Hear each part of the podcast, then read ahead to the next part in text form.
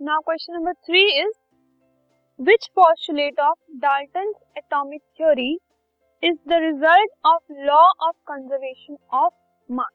ठीक है? तो कौन सा ऐसा डाल्टन एटॉमिक थ्योरी का पॉस्टुलेट है जो law of conservation of mass का एक रिज़ल्ट है?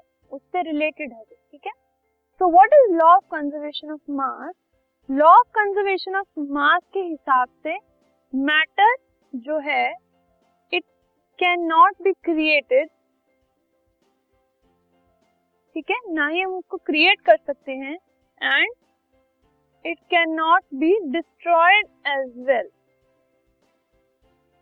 तो जो लॉ ऑफ़ कंजर्वेशन के हिसाब से कंजर्वेशन ऑफ़ मास के हिसाब से मैटर जो है, ना ही वो क्रिएट हो सकता है, ना ही वो डिस्ट्रॉय हो सकता है।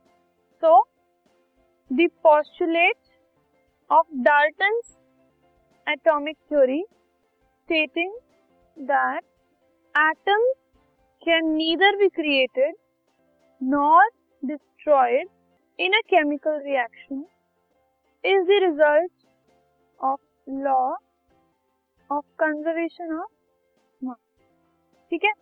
क्योंकि law of conservation of mass से हम मैटर की बात कर रहे हैं।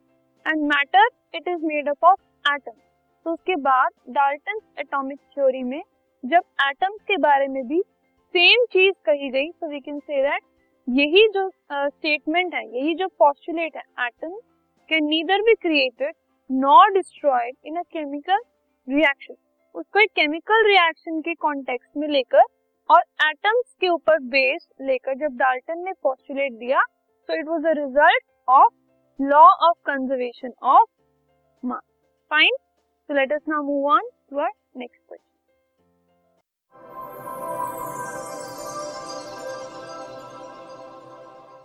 this podcast is brought you by Hubhopper Shiksha Abhiyan अगर आपको ये पॉडकास्ट पसंद आया तो प्लीज़ लाइक शेयर और सब्सक्राइब करें और वीडियो क्लासेस के लिए शिक्षा अभियान के यूट्यूब चैनल पर जाएँ।